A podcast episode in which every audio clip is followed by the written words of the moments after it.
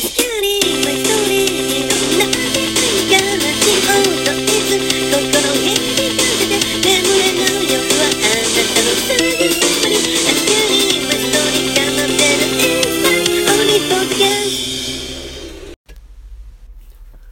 い始まりました。スキャーリーストーリースキャスト。フリートーク会ゲーム編でございます、えー、ストーリーテラーを務めさせていただいております。バオタカです。若干風のせいで声が変な感じですがお聞き苦しい点もあると思いますがよろしくお願いします。え前回のフリートークはゲストを呼んでオカルトの話をさせていただいてでその前のフリートークは自分の好きな音楽についてダラダラ話をさせていただいたんですけど僕ホラー映画とか、まあ、ホラー番組とか怪談とかすごい好きなんですけど今までホラーに関するあのゲーム？ホラーゲームっていうのもちょこちょこさせていただいてで今回こういったホラーゲームやったことありますよっていうのをダラダラとまたお話をさせていただきたいと思います。でまずはじめにスーパーファミコンで発売されたサウンドノベルゲーム「音切り草」についてお話しさせていただきたいと思います。こ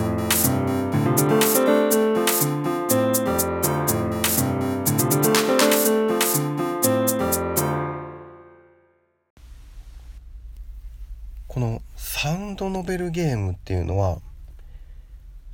まあ、写真だったりイラストを背景にそこに文字文章が出てきてでそれを読みながら時々現れる選択肢を選んでストーリーが変化していくといった感じのゲームだったんですけどでこの話っていうのが主人公が恋人のナミっていうことをま、デートの帰りに車で山道を走っていてでそのナミって子が窓の外を見ていたら、見慣れてない花が気になってそれが音切り草っていう花なんですね。で主人公がこの恋人に音切り草の由来を語るんです。昔ある鷹匠あの鷹を飼いならす職業ですかね。の兄弟がいてでこの家には代々鷹の傷に効く秘伝の特効薬が伝わっていたがある時弟がその秘密を他人に漏らしてしまいこれを知った兄は逆上し弟を切り殺した。その弟の血がかかった草こそ音切り草であった。音切り草の葉を透かしてみるとその時かかった血が、まあ、血に見えるような反転が見えるのだという。みたいな感じで話が進んでいって。で運転中に急に対向車が現れて主人公は慌ててブレーキを踏むんですけど、まあ、なぜかブレーキが効かずに。で、まあ、止まれたんですけど落雷が落ちてで近くの大木が真っ二つに裂けと、まあ、こういったちょっとずつこう恐怖心を煽られるような演出が始まっていくんですね。で雨もザーザー降りになってきてで、まあ、車が動かなくなったんですかね確か。で歩いてその周辺を散策していたら、まあ、辺り一面の音切り草畑とその奥に佇む一軒の洋館でこの洋館に入ってこの中でいろんな恐怖体験をしながら、まあ、ミイラが現れたりとかって感じで進んでいくんですけど、まあ、この洋館がお化け屋敷みたいな感じですかね。あちなみに今回のフリートーク結構ネタバレすると思うんでその辺りはご了承ください。でその洋館の中を散策していってまあなんか巨大な水槽が現れたりとか水槽の中身がよくわからないもので結構怖かったりするんですけどでどんどん進んでいくとこの彼女のナミこの子がこの洋館のピアノホールに飾ってある絵画まあ、人の絵とかを見ていくうちにもう自分の小さい頃の記憶が戻ってくるんですね。で自分の母親とあとナオミという少女とここに3人で住んでいたことを思い出してで幼い頃にこの彼女のナミは養女に出されます。でその証拠っていうのがこのナミとナオミと刻まれた背比べの跡があったんですね。で混乱してナミちゃんはこうどっかに走って逃げてしまうんですけどで追いかけた主人公がそのナミの思い出した記憶が真実である決定的証拠を見せられるんですでそれがこのナミによく似ている双子の少女が写った写真ナミちゃんは双子の兄弟がいたんですけどその頃の記憶が全くなく過ごしていてで偶然なのか必然なのかはたまた誰かに招かれたのか自分が幼い頃母親とそして兄弟と育ったその8日にたどり着くそしていろんな恐怖体験をしていくっていう話なんですね。でこのナオミっていう子が幼い頃にこのナミって子のせいでやけどで額だったかな？顔にすごいやけどを負うんですね。でそのせいで長年周囲からこう化け物呼ばわりされ続けてきてでその原因であるナミをずっと恨んでいたんですね。でこうナオミの日記っていうのが現れるんですけどやけどのせいでどんどん心を病んでいくナオミの様子がありありと書かれていたりで途中現れたミイラの正体はその狂ったナオミにより閉じ込められて餓死した母親の慣れの果てだったり。でそのナオミがこの8日にまだ住んでいてで主人公も殺されかけるんですね。で何とか脱出して恋人のナミを探しに行くんですけどそしたらナミとナオミが2人ともいてでさらにミイラもそこにいてで恋人はま気を失って椅子に縛り付けられてるんですけどこのナオミって子は手にナイフを持ってるんです。でナオミは私が涙。ナオミに襲われたから仕方なく縛り付けた。で泣きながら訴えるんですけど主人公はそれがもうな恋人のナミなのかナオミなのかもうどっちとも分からなくなってるんです。でナオミだったらやけどの跡があるはずだと思ってこう縛られて気絶している方の女の子の額を確かめようとしたら背後からこうナイフが背中にぐさっと。ってなるんですけどでまあなんとかこの後ナオミを撃退して彼女のナミを助けて脱出してでこうボイラーが爆発して館はもう炎に包まれてでなんとか脱出していくんですけど、まあ、洋館はもう燃えてナオミごと亡くなってしまうんですね。でこのナミって子も脱出できずにもし何があっても絶対に私を忘れないんでねって叫びながら主人公と別れていくんです。で先に主人公だけ脱出していってでナミが全然出てこないんでどうしようどうしようって焦っていたらナミが出てくるんです。脱出してきて。意識を失ってしまうんですね。でそこから、ま、目の前の館も崩れ落ちてでその様を見ていると館の中から主人公の名前を叫ぶ声が聞こえてくるんですね。でも目の前に脱出してきた恋人のナミが倒れているはずなのに中から主人公の名前を知っているはずの彼女の声がでそのある恐ろしいことに思い当たった主人公。だから目の前で意識を失っている女の子が起き上がって前髪をかき上げる。そこにはみたいなオチの話があってこれ前回あのお話しさせていただいたあの「かまいたちの夜」っていうゲーム。これもクリアした後に「まる、まる編」っていろんなストーリーが出てきて、まあ、まだまだ楽しめるんですけどこの「音切り草」っていうゲームもクリアした後にいろんな僕の海編だったりあと双子編だったりとかいろんなまたこう出てくるキャラクターは一緒なんだけど設定が違ったりストーリーが違う話がどんどん楽しめるっていう話ですね。でこのゲーム僕多分小学生ぐらいの時にやったと思うんですけど友達の家で昼間なんですけどカーテンを閉めて暗くしてみんなでこう怖いシチュエーションを作りながらギャーギャー言いながらやった記憶があります。でさらにこれ実写の映画化もされていてあの女優の沖縄めぐみさんが主演でで実際これも確かオチが双子の兄弟が出てくるんですけどゲームとは少し違ったオチになっていたと思いますね。結構好きな映画で何回も見てたんで是非気になる方は見ていただければなと思います。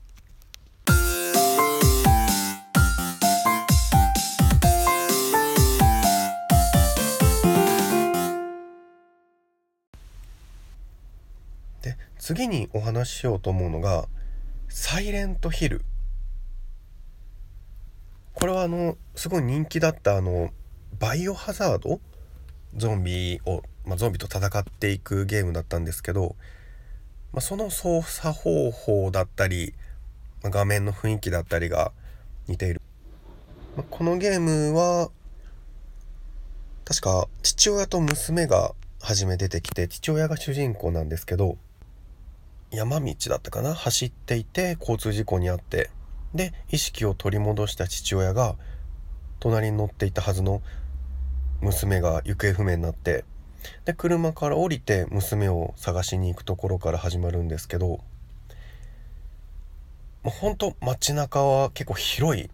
ステージで自由にうろうろしながらで先の方はもう霧がかかっていて見えないような感じで。でこのゲームはあの武器が手に入るんでまあゾンビみたいなモンスターが現れては戦っていく。で結構大きめなボスが出てきて戦っていくような感じなんですけど。でこのゲームはあの表の世界と裏の世界っていうのがあって裏の世界になると確かより強力な敵が現れたんだったかな。結構もう10年以上前にしたゲームなんでうろ覚えなんですけどでこれシリーズがもう234ともプレステ23プレステ4は出たのかな？出てないのかな？まあすごい人気でどんどん次のシリーズも出てて。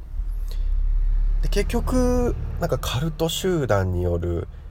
なんか魔女狩りみたいな悪魔召喚とかなんかそういったことが関わってきてでこう神様を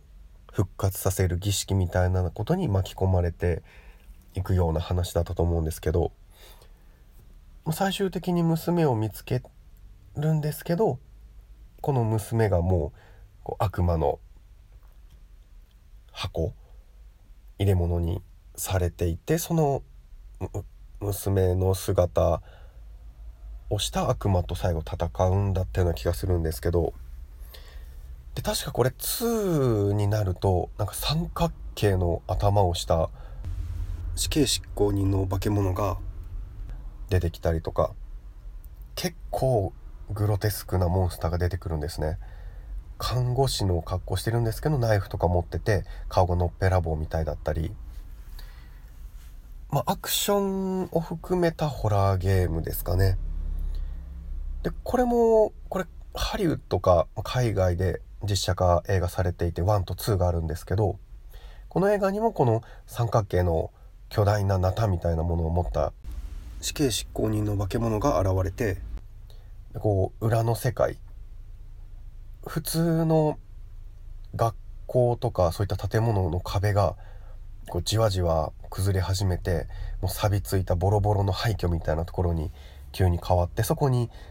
ナタをひこずる音とともにその三角形頭の化け物が現れたりするんですけど、まあ、映画も結構楽しく面白かったですね個人的には。映画は母親が娘を探しに行くで一緒に事故に巻き込まれた女性の日本で今白バイに乗った警察官も一緒に行動するんですけど、まあ、こうカルト集団が現れたり自分の娘と魔女狩りみたいなことがあったりこの映画も結構おすすめです。是非気になる方は見てみてください。ただゲームの23これ以降のシリーズは僕やってなくて実は。まあ、1だけやって、まあ、結構アクション要素があったんでホラー感というよりかはバイオハザードに近いようなこうびっくりするような感じのドキッとするような感じのゲームだったと思います。そして3つ目のゲームはクロックタワー。これプレイステーションで発売が初めだったのかな？パソコンかスーパーファミコンであったのかな？僕がやったのはプレイステーションとプレイステーション2の2シリーズをしたんですけど初めのシリーズは普通ゲームってこう十字のボタン十字キーがあってでそれを押したらキャラクターが進んでいくのが基本だったんですけどこう画面に自分のキャラが映っていてでパソコンのようにカーソルがあるんですね。で十字キーでそのカーソルを動かしてでそこで決定ボタンみたいなものを押すとその押したところに向かってキャラクターが走っていくちょっとこうパソコンゲームのような操作性が難しいゲームだったんですけどこれも、ちょっとした怪奇現象などを体験しながらいろんな建物を散策して進んでいくんですけどシザーマンっていうすごい猫背の大きいハサミをこう両手で持ったこれな人間なのかな？あまり詳しく知らないんですけどシザーマンっていうのがいろんなところから急に現れてでそれを逃げつつこうロッカーとかいろんなとこに隠れつつ避けながら進んでいくゲームですね。でこれがお風呂場の浴槽を調べたら急に出てきたりとか机の中を調べたら出てきたりとか結構無理やりなシチュエーションが多かったんですけどでも僕が好きだったのはこのプレイステーション2で発売されたクロックタワーのシリーズ。ここでガラッとゲーム性が変わってま自分の操作方法が十字キーでキャラクターを動かす操作方法に変わるんですけどヨーロッパの方の話っていう設定だったと思うんですけどま主人公の18ぐらい高校生ぐらいの女の子ですかね。この子が主人公ででおじいちゃんが住んでいた館に帰ってきたんだったかな。でその館を調べていたらとある過去の世界に飛んでで実際に過去に起きた猟奇殺人。一番初めがなんかハンマー男だったりこれ目の前で小学生ぐらいなのかな？女の子がのピアノのコンクールの練習をしているんですけどほのぼのしている家族とのやり取りのシーンからこのハンマー男が現れて少女が逃げ惑って最終的にハンマーでボコボコにやられるっていうシーンもあります。であとなんか硫酸をかける硫酸をかけて人殺しを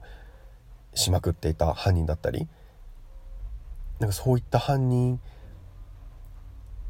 がこう現れてで前回と同じようにいろんなところに隠れつつただこ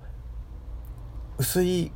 例えばなんかこう更衣室みたいなところに隠れたら薄いカーテン越しにそのハンマーを持った猟奇殺人者が目の前をこう「どこに行った?」みたいなことを言いながらうろうろするんですよ。もうその様が目線で見れて結構怖かったですね。で最終的にもう戦って倒していくんですけど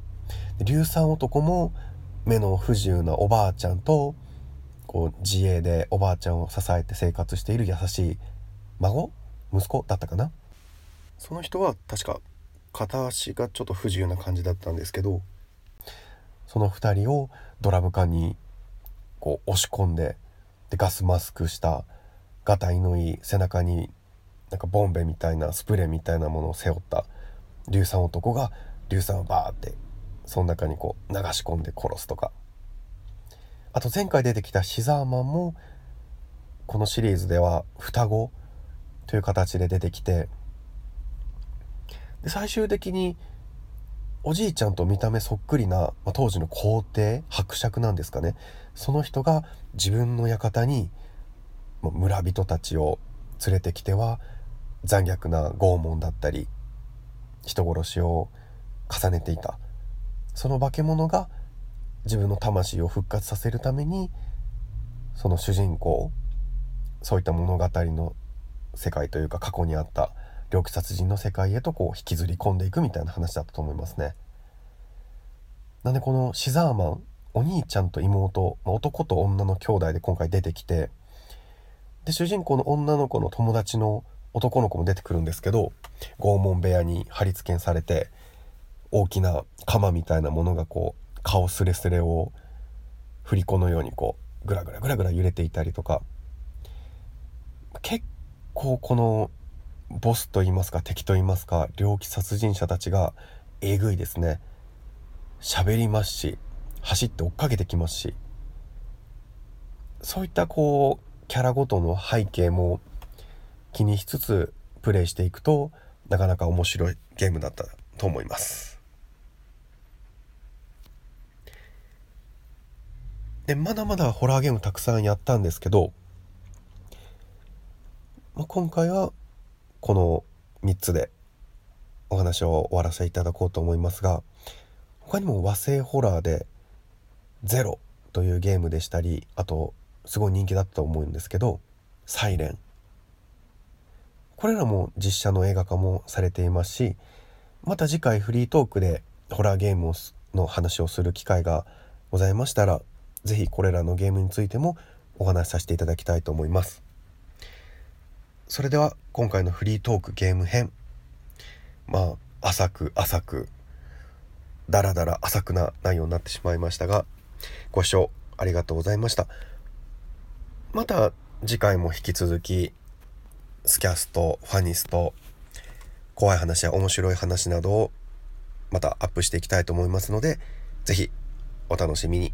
そうだ、あともう一つ触れるのを忘れていたんですけど、ま、昔少しだけベースとか、ま、音楽の話になるんですけど、ベースやってて、で最近また約10年ぶりぐらいにバンドみたいなことをやりたいなって友人とやってるんですけどで今すごいドラムを練習してて